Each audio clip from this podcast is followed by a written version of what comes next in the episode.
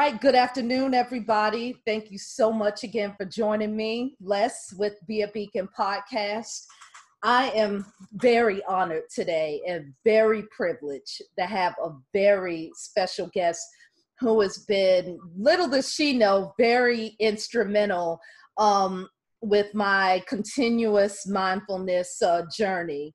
Um, you know, when I first when I first moved here in the DMV, and I, you know, began, you know, looking up mindfulness, you know, groups, I found this people of color Sangha that actually a, a former coworker had introduced me to, and I remember going and y'all, I, and no shade to white people or non-black people, but it was so affirming to be in a space with so many brothers and sisters you know practicing mindfulness and who and could understand you know my journey and they could kind of really you know kind of have a better understanding. And when i saw this woman um, there in the group i mean it, her words are just so powerful. So i'm just so honored that we have continued you know a great friendship you know to this day. Um, I'm introducing her. Y'all, a lot of y'all know her as Ayesha Ali or Your Majesty. I'm going to introduce her as Your Majesty. She's a writer, poet, lesbian, mindfulness leader, Sangha instructor, just just everything, everything. She is totally everything. Uh, one of the best elders I know. And Ayesha, thank you so much for joining uh, the Be a Beacon podcast today. How you doing? I am wonderful in this moment, moment and feel so honored and so blessed to be here today with you, Les. You are an inspiration to me as well. Oh, thank you so much. My, my heart is completely fluttering and so warm. It, it, always is after a conversation, you know, with you. And, you know, can you let the people know? A lot of us know why you introduce yourself as Your Majesty, but can you kind of explain, you know, why you uh, why you give yourself that title? Well, as many of the female listeners will know, is when when we're younger, uh, whether we're lesbian or not, you know, your flesh, you're, you're, you're fresh, you're flush. And in terms of the patriarchy, you got eggs to give. So, you know, there's sweet talk around you. But as you get older, and particularly once you hit menopause and uh, and postmenopausal ages. That all walks back, drops away, and you are once again just a non person. You have no eggs. If you're a Black woman, you know, you probably don't have, you're not rich. And so there's a disappearance, a, a second disappearance that goes on. And I claim crone and I and I sit on my crone throne to enable myself and all other younger women and women as they age to understand that certainly the nature of our power changes over time, but it in no way diminishes. And in fact, in many cultures, it is when you become postmenopausal that you can rightly sit on a throne. So I claim that as a truth. And I also claim that to encourage women as they age not to be worried, not to feel like they are now less than. But in fact, we're all on this journey to eventually sit on the crone throne. Powerful. And, you know, that's certainly, you know, the truth. Um, definitely just um, let us know more like you know let's start from the beginning. And i don't mean you don't have to start from the very beginning. Well i popped out of my mother's womb and don't, don't, do a dickens. I was born. No no, no david copperfield. Okay. okay um let's start. Let's start at the howard theater and i am four or five years old for those that aren't in the DMV, uh, the Howard Theater was the equivalent of the Apollo in New York. The Howard Theater was like was that to Newt for DC. Uh, all U Street was this amazing, amazing, vibrant place. It might have probably been considered like little Harlem, like this all this energy and black business and excellence and joy and foolishness. It was all there. And the Howard Theater was there. And so my grandmother would take me to shows because she was hip like that. And uh, I remember go- going to see the Starlight Review. And that was what I came to find out was a, a fantastic drag show. And with 99 uh, feminine presenting men, back then they were called drag queens. And there was one woman who was presented very masculinely. I learned her name later was Stormy Laveau. And I sat there. And I the only thing now I'm a femme lesbian. Uh, and it means more than just I like girly things, but that's a whole other podcast. But I am very femme. And you could definitely touch on the fem, you know, your the, your views with the fem dynamic. Feel free. okay, thank you. So I'm sitting there as a little girl, and of course, I'm just entranced by the, the, the I mean, these were like old vaudeville performers. They were real performers, right? Back then, there wasn't mm-hmm. a recording. So these, the, the costumes, the beautiful things, and but what I remember is to my left, to my right, her stage left was this amazing Stormy Laveau. And that is when, well, I don't assign sexual desire to children, but what I do say that some of us early present with clear dynamics, clear leanings, however that is. I, I can still hear her voice to this day and know what kind of sh- shark skin suit she was in and that and that haircut and her voice. And I saw her twice. Mama took me, I guess this was an annual thing they did. And that is what I can say my little lesbian heart began to flutter with Stormy Laveau. And from then on, you know, I was very fortunate. My family considered church good entertainment and good upliftment, but nobody was clearly going to hell because they don't serve Johnnie Walker red in hell. And who wants to go someplace where there's not Johnnie Walker red and chitlins and, and ham hogs? And but no, nobody wants to do that. So um, religiously, it was upliftment, but not, you know, condemnation per se within the within my house. And I grew up with um, people that I would now assume were lesbian and gay, but Mama had a, a open house, after party house. That's my grandmother. And after you went to the party, you came to the house, and there was chitlins and then chitlins. It was, it was just this amazing period uh, growing up and that's what defined normal for me. Um, so again, continuing to grow, have crush on girls. One excruciating night, a sleep a sleepover in a twin bed with with a classmate. Ah! so I had that, but I think the the other thing was uh, my first little heart thing was with Pinky. And uh, yeah, so uh, I just continued to grow, grow into politics. Um, but of course, like a lot of little Black girls, I will say, our development, our loving heart development is interrupted by the things that happen to our bodies. So that informed my life as well. So I just continue to go. I'm always been somewhat adventurous. I really didn't glom on to my lesbian identity. It was always, I think, as a result of what happened to me, the whole sensual thing got very twisted so but but my heart i mean one, one of the wonderful things of growing up in my world is that I tell everybody all women should be lesbians, whether they sleep with women or not. because, in terms of my community, the real love, connections, who you could depend on was other women.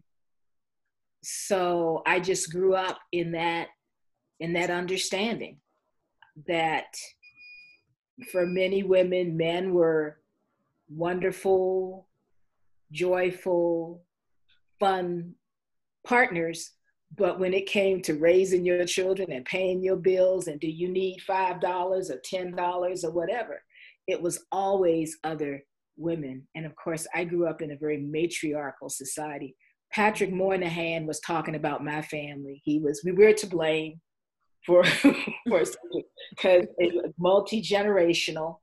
Uh, my grandmother, was the matriarch, the full, my three aunts, my mother, and children. And I will say that we did very well from a child's perspective. There is nothing better than having an adult who, who is free, has the free time to be with you. Um, I really see the difference. I, at least one of them people and friends really wanted to be present to me. And when I got older and saw women raising their children by themselves without that sort of organic support, I really see how that hurts both that struggling single parent and the children.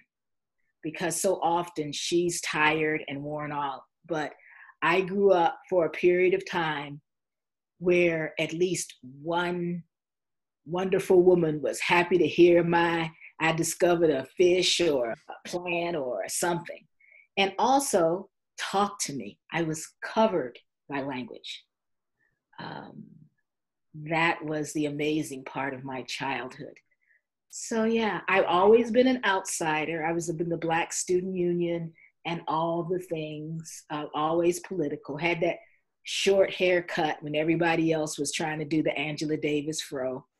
My my hair won't do that even today. It just gets it just gets curly and then falls back down. It doesn't. I have to pick it and do a lot of amazing things. So that's that's sort of part A. Uh, went into the military. That was crazy. Wonderful. Is I'm five one. Back then I was probably 112 pounds, and I went over a nine foot wall, a 12. Foot. Anyway, that wow. stuff, but that's technique. That, that was the beauty of my time in the military. That so much of the stuff that we ascribe to superpowers is just technique. I was hollering at people as an acting jack drill sergeant, um, which was interesting. Uh, didn't do it long, did it long enough to know, yeah, I can holler at people. I saw some purges, uh, which at least where I was, wasn't about going after practicing lesbians and gays and much more about we going after people that we don't like. And so I'm not sure everybody, you know, that got that bad discharge was was practicing. Yeah, I wasn't.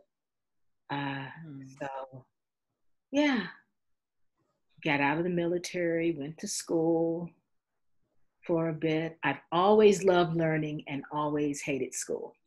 Hey, that makes sense. um, I don't I don't think like that. It's it's just so interesting that because school is so structured I, you know i think I, I i'm a big fan of self-study you know myself nothing wrong with school but self-study you know i think works for so many people better than the structure of school yeah, I think that's certainly been the case for me. I've got I've got enough credits to I don't know fill a you know fill a small house, but. I've I've taken a lot of courses, but I just it, it that's I want to be engaged in conversation and things. I don't want to be sitting at a table and you telling me what you think, and then I the test is what you told me you think. yeah. The one time I'm still beefing about that economics course that I took, and and the professor did the, you know, supply and demand, and I said, okay, because this is messed up, because that's not real. It should be money and demand, you know, or people with money can demand and they form the supply, not what people need. And so I gotta be, and I'm still feeling a way about that. You know. yeah. that's the yeah, that's that's how I was. Um and am.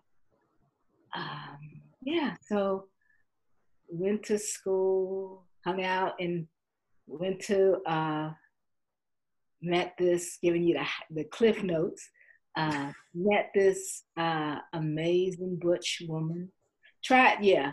I, I, I want to talk a little bit maybe about, so after I got out, and there was this vibrant les- black lesbian community in DC that I was a part of. Mm-hmm. Uh, I just remember the, the huge gatherings, doing the cha cha.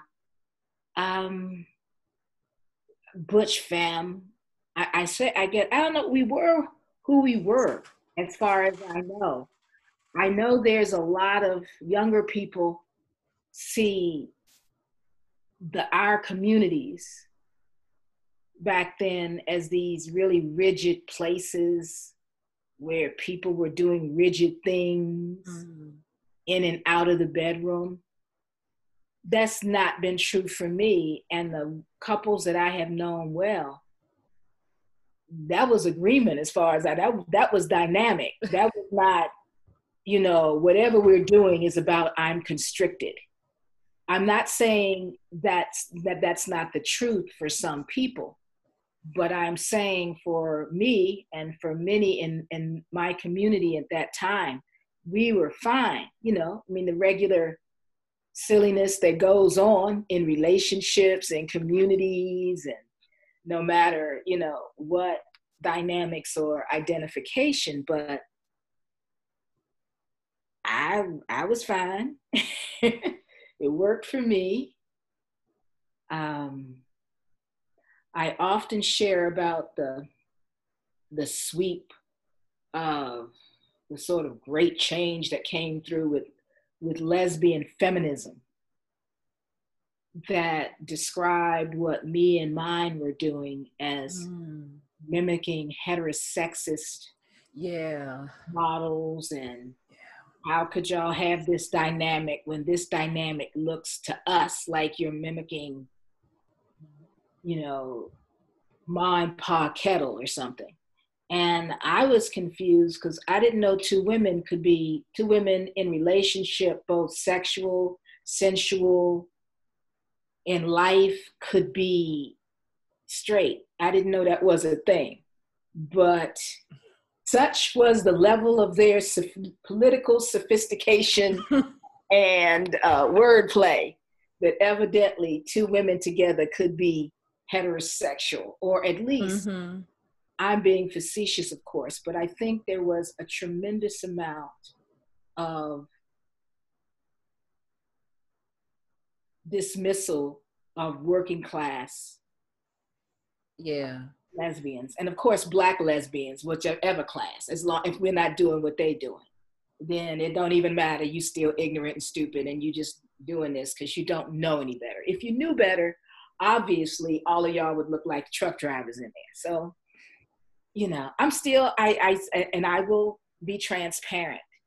And in fact, I'm I'm currently working with other femmes to to and I know masculine uh, presenting lesbians as well are coming together to push back against yes that our dynamic has within it self denial or ignorance and self hatred. I would say the opposite is true. Um, and that you, the inability to handle butch women and femme women and butch femme women as a couple has a lot to do with a lot of fear and misogyny that has not been dealt with within the lesbian community. So anyway, I went to I went to San Francisco and California. I went to California with a lover, and uh, it was good until it wasn't. Mm-hmm. Uh, but I had a chance to go to that club. There's a documentary about it. I forget the name of it right now, but the black-owned club there. Um, a lot of good time. A lot of good times, A lot of sad times. A lot of you know, like life, like everybody else on the planet. yeah. everybody else on the planet. Um, I went to San Francisco for many years and was fluttering around there.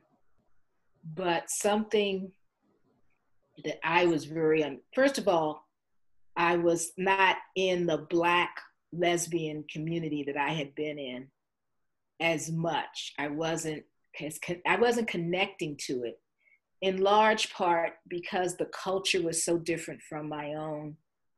And the lesbian community had began, begun to embrace some of the gay male approach to sexuality and sensuality for me. I'm just speaking for myself that I wasn't comfortable with. But generally, I think I was getting older and I really didn't see a model. I, I was I was going through my own psychological changes. Also, there was there's rampant racism among white lesbians.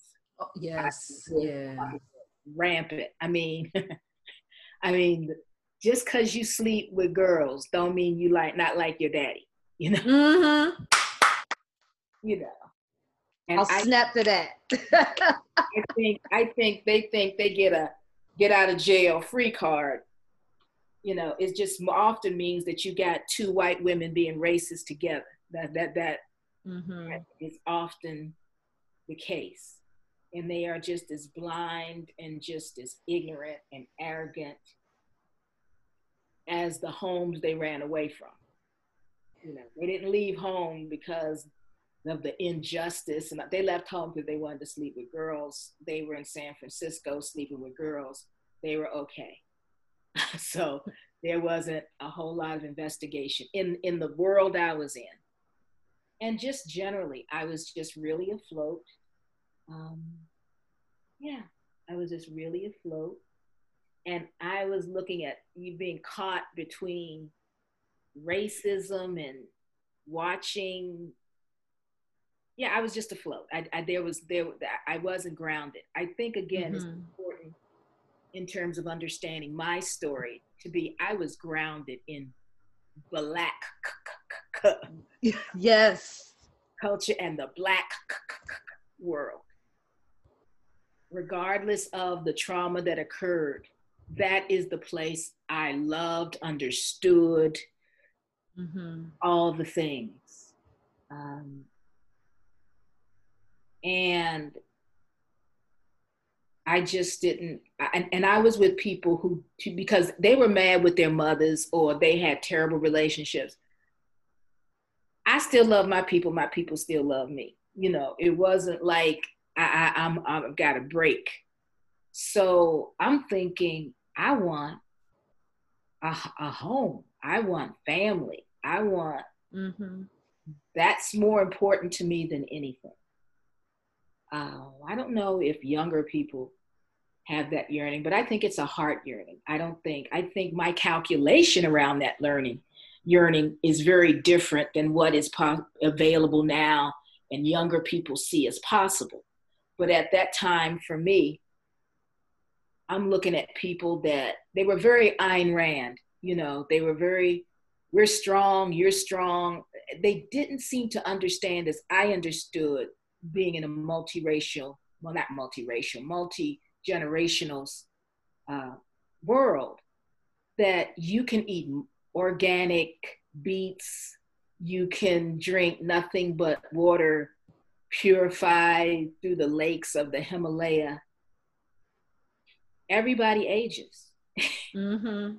And with age, and not just with age, but just life, we are interdependent. We need each other. This idea that I'm standing on my feet and you standing on your feet is something that's utterly foreign to the world that I grew up in, a world that had the understanding sometime I'm going to have beans and sometimes you're going to have beans.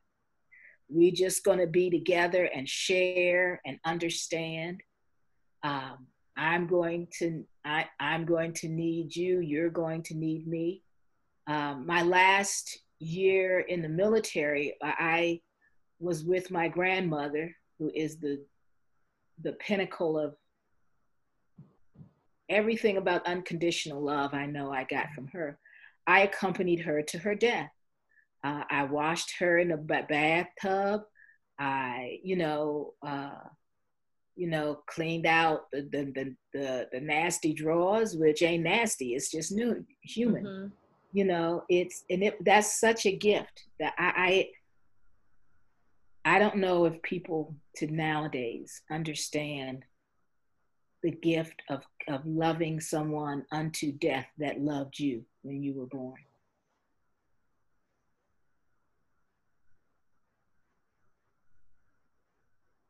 To be present to them and to see that on the way there, it's not going to be a party. you know, it's not going to be like the movies. Dying people can be mean. and, uh, you know, and I was not the best nurse, but all the time, you know, but I was there and I was with her. And that's what I saw as the journey in life. And I didn't see anything around me that took that into account. Everything around me seemed to say, we're going to be 34, 40, we're going to be this forever. So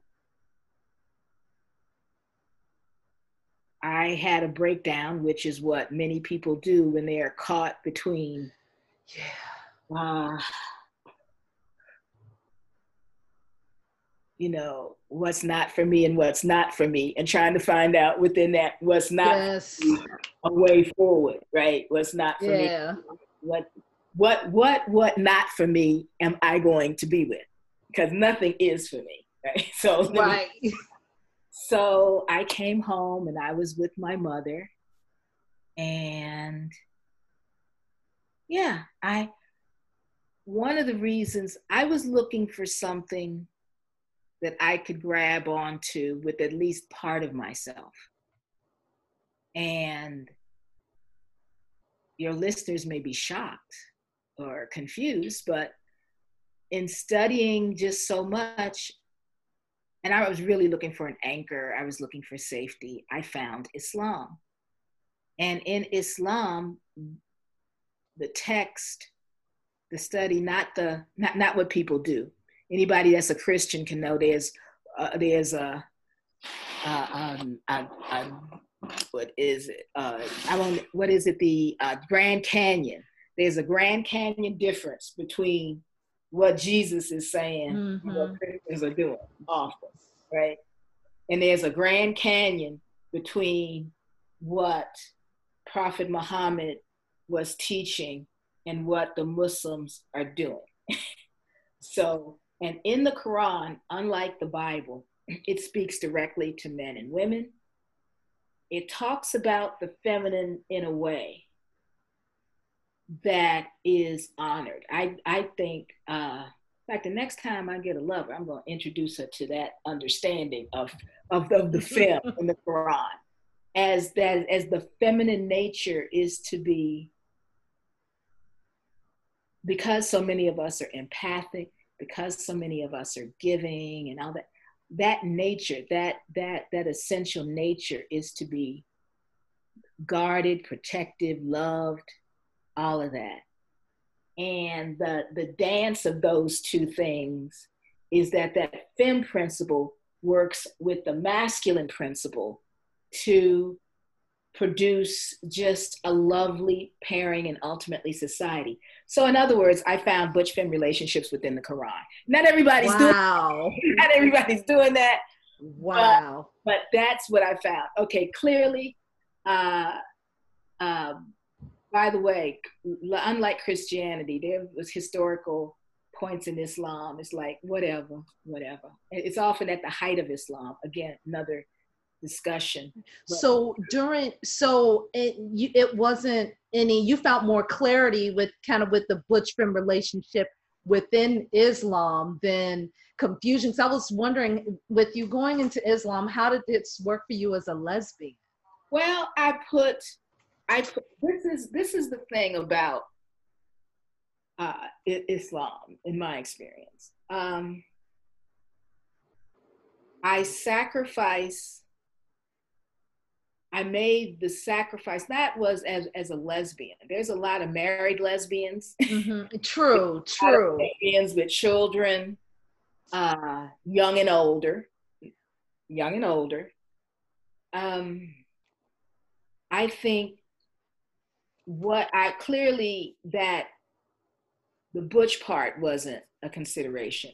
But was important to me is to have a place, a spiritual tradition that honored the femme in me, that mm-hmm. honored my essential, loving desire to give and care for and protect that within the confines of a spiritual practice. Does that make any sense at all? it, it, does. It does. Okay. It does. I mean, it's a, it's a, look. It's a stretch. I got it. It's a stretch, but that's I again. I was trying to find a way forward between no and no, right?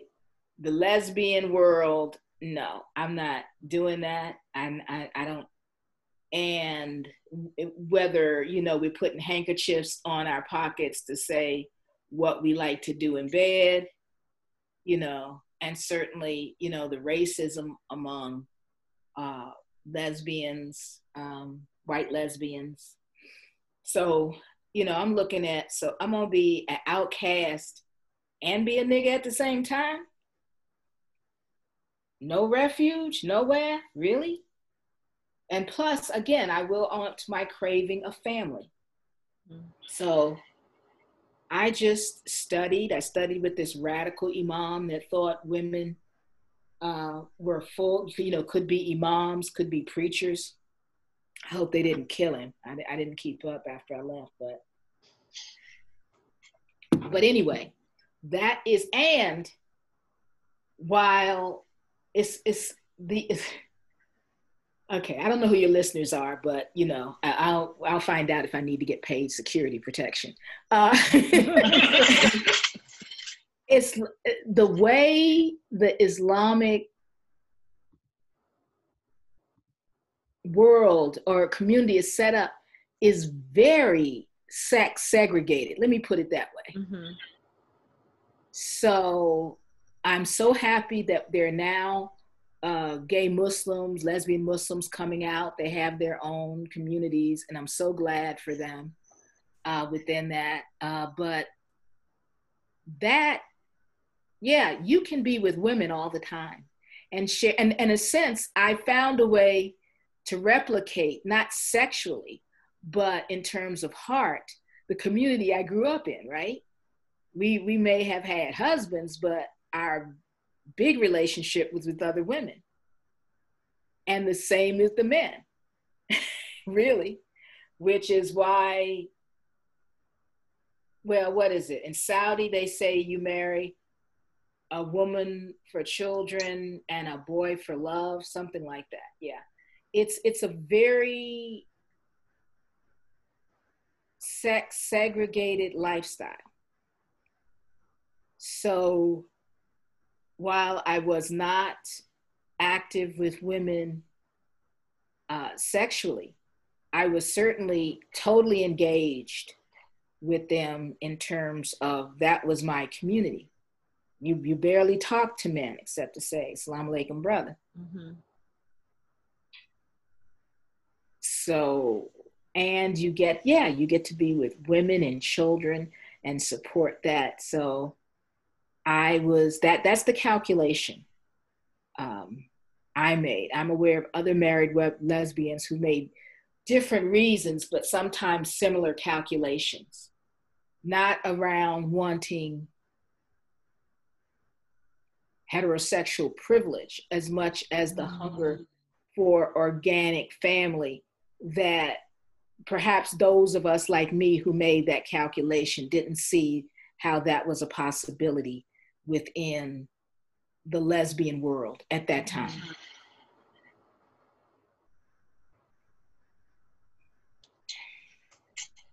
Wow.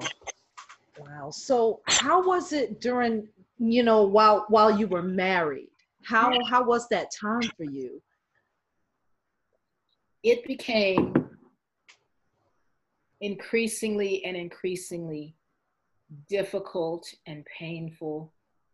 But once you bring children into the world, mm-hmm. um, again, it's no longer about you. Yeah. In truth,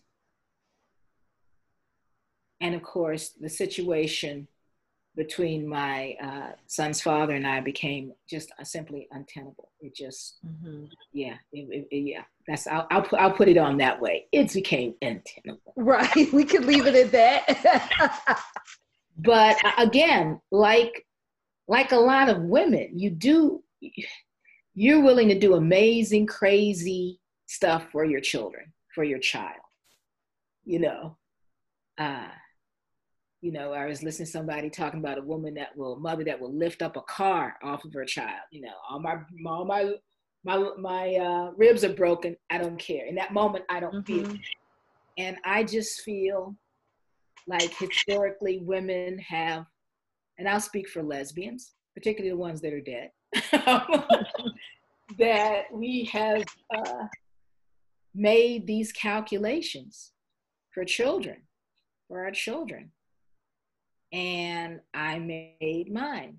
Um, it was only after it was clear to me that it was it was dangerous for me and it was not going to help my son mm-hmm. um, that I left. I did a Tina Turner with trash bags and mm, okay, running across the highways. yeah, well, there wasn't any highway, but I, I, but I uh, but yeah, I, I took my son and put stuff in trash bags and, and, and, went for it. Um, but for years before that, I was trying to find, again, again, for younger people, I, I, I'm putting myself as maybe a younger listener listening to this. In the same way, I think about older people when I was growing up, and I would look at them like, well, didn't you know you could have? Or didn't you if if you cannot imagine something, you can't do it. That's my experience. Right. And trauma on top of trauma presents such a constriction that the ability to think outside of that is very, very difficult. The older I get, the more compassion I have for the older people that I knew when I was growing up you know, because it seems so simple to me. Well, well, you can, and you can, and you can. And I go, well, can you really? At that time, in that circumstance, I think that's one of the things distinguishing, well, one of the distinguishing characteristics of maturity is to understand complexity. Yeah. Without shame or blame stuff is complex. So, yeah. But for years, I was trying to find a path. I was a Sufi, which is the metaphysical um, tradition in Islam. Anybody who's seen the sort of whirling uh, folks in Turkey. Uh, yeah. Uh, and so I, but again, that was as I look back, that this needed, my journey needed to be my journey. You know, uh, my journey needed to be my journey. Um, so I began to, I went to my first uh, meditation retreat when I was still married, still uh, rolling with 45 yards of fabric, as I like to say. And that's not easy in the winter, summertime. I just need to say, those of you that think Muslim women are soft, you underneath all that cloth in the heat of winter summer. I look at that like, wow, how are they doing it? You know. And mind over matter, baby. That's all Ooh. I got. I was in Atlanta one time visiting a friend, and this brother looked at me and said, Aren't you hot? that still tickles her this day. Yeah, I was, but you know, uh, what you won't do, you'll do in the name of religion. So, or or trying to hang in there, conformity within religion, whatever. So, but I began. That's when I went from looking. At some point, while I was still there, I went from being on my knees and talking to Allah, looking out. Mm-hmm. And a friend invited me to a talk by a meditation teacher, Larry Yang. And that's when I began to um, look in. Uh, and that's been moving in that practice. I think one of the things that happened, and, and, and that's why I think some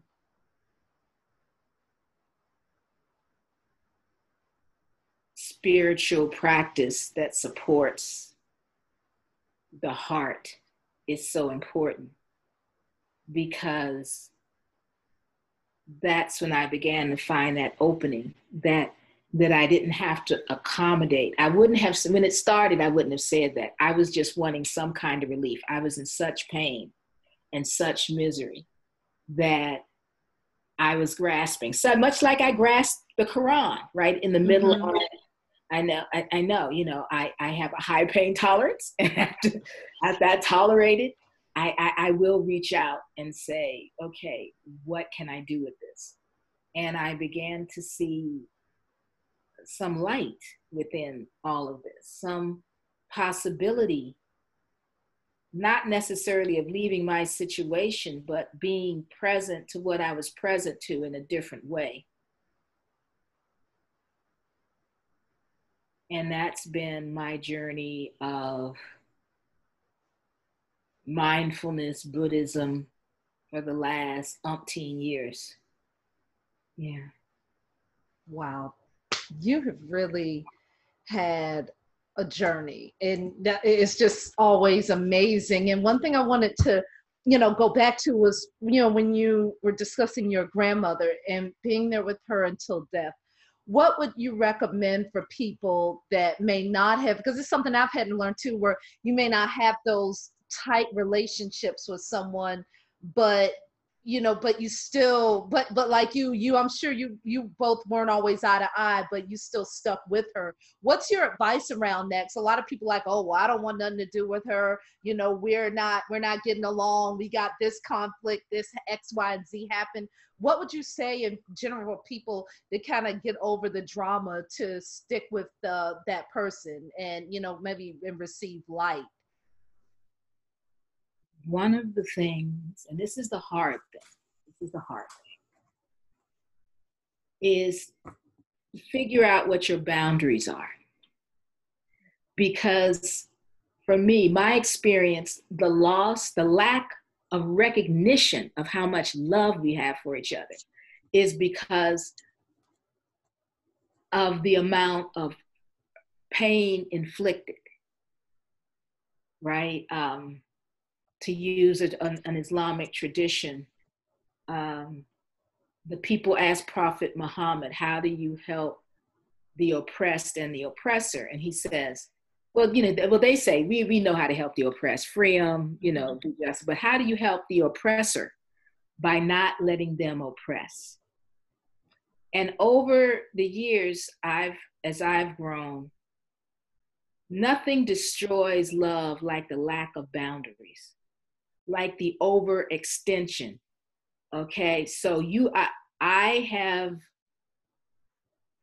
I'm talking about adult adult relationship. A child is just caught in the storm of what an adult is doing. So, but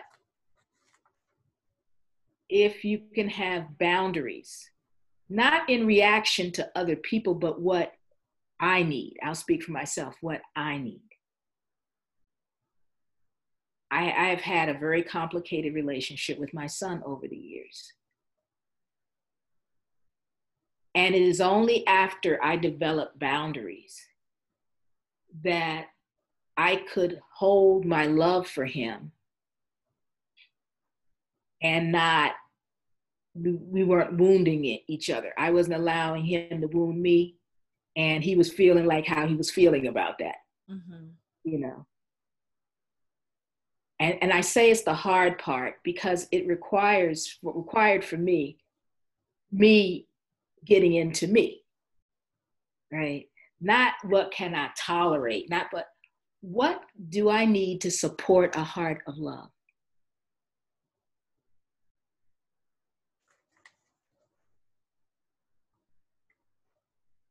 Am I, you know, there's some people that can turn shit into manure okay? growing, you know, you can throw that stuff at them and they go, wee, we can grow yeah. with you. I am not that person. Okay, I'm not that person. There are people who, who can do that, who can accept, you know, you did this to me. Okay, well, I still love you and mean it. I mean, they're not overextended. Mm-hmm. That's the amount of resources they have, the amount of capacity. I don't have that capacity. uh, my grandmother trained me to be a certain kind of matriarch, and that is that ever giving, but not just matriarch. A lot of us are trained, particularly girls, and particularly I would say lesbian girls, whether we're butch or femme. There's a certain strength people see in us, mm-hmm. and they say, "Truth, you're the one. You're going to be the one we can look to." You're gonna be the helper in the family. You're gonna, and they'll write these scripts for us. I think one of the reasons I ran off to California with this woman was because I didn't want to do that. Right? Mm-hmm. I didn't want to do that. Um, so to maintain a heart of love is to set boundaries, not in reaction to people. You you didn't pay me back my twenty dollars, so I'm not going to do such a. No, it's like, oh, I love you, and we don't do money. We don't do. Money. We might be able to do groceries, Mm-hmm. But we're not gonna do money. I mean, that's that's the sort of that's the the sort of piece that talks about the action. But but the central piece are what's the boundaries. And once I developed that, I could love people and be present to them in the way that I could be present to them. All right. Um, there are people that need love all over the place. If your family or whatever is so toxic that the only way they will they will be present to the love you have for them is for you to empty your pocket or empty your self-esteem or empty. There are other people out here that are willing to accept healthy and and love within in a way that supports your heart.